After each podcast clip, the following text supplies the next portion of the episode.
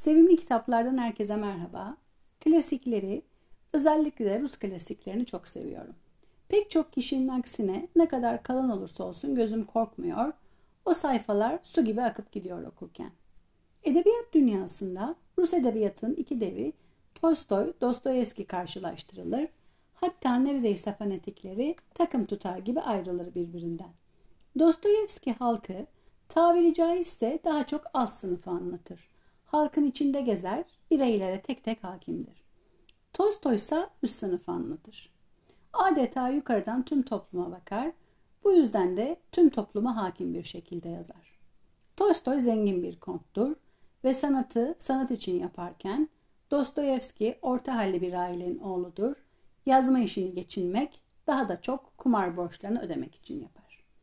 Elbette ki ikisi de iyi ki yazmışlar ve bir de bize edebiyatın lezzetini tattırmışlar. Ama madem küçük bir karşılaştırma yaptık, benim oyum Dostoyevski'ye bu alanda. Dostoyevski gibi bir demin romanını yorumlamak elbette ki haddim değil. Ama en önemli yapıtlarından Budala hakkında, sevgili Mişkin hakkında birkaç kelime etmek istiyorum. Prens Mişkin ki babası kral değil, prenslik sıradan bir ünvan o zamanlar Rusya'da sarı hastasıdır. İlk gençlik yıllarında konuşma, hatta anlama güçlüğü yaşadığı için ailesi tedavi amacıyla İsviçre'ye göndermiştir. İşte Budala, Prens Mişkin'in trenle İsviçre'den ülkesine dönmesiyle başlar. Daha trendeyken sadece fotoğrafını görüp aşık olduğu Nastasya Filipovna, Nastasya'nın aşıkları, Mişkin'in uzak akrabalarının olduğu oldukça kalabalık bir karakterler topluluğuyla devam eder.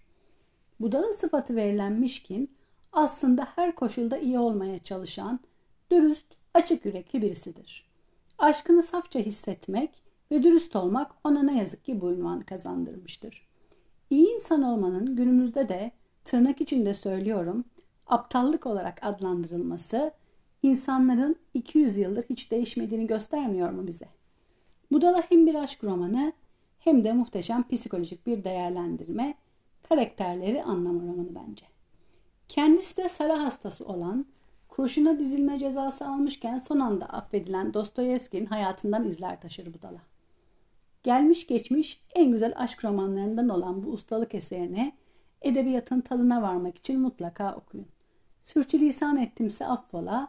Bir başka yazar, bir başka kitapta görüşmek üzere. Kalın sağlıcakla.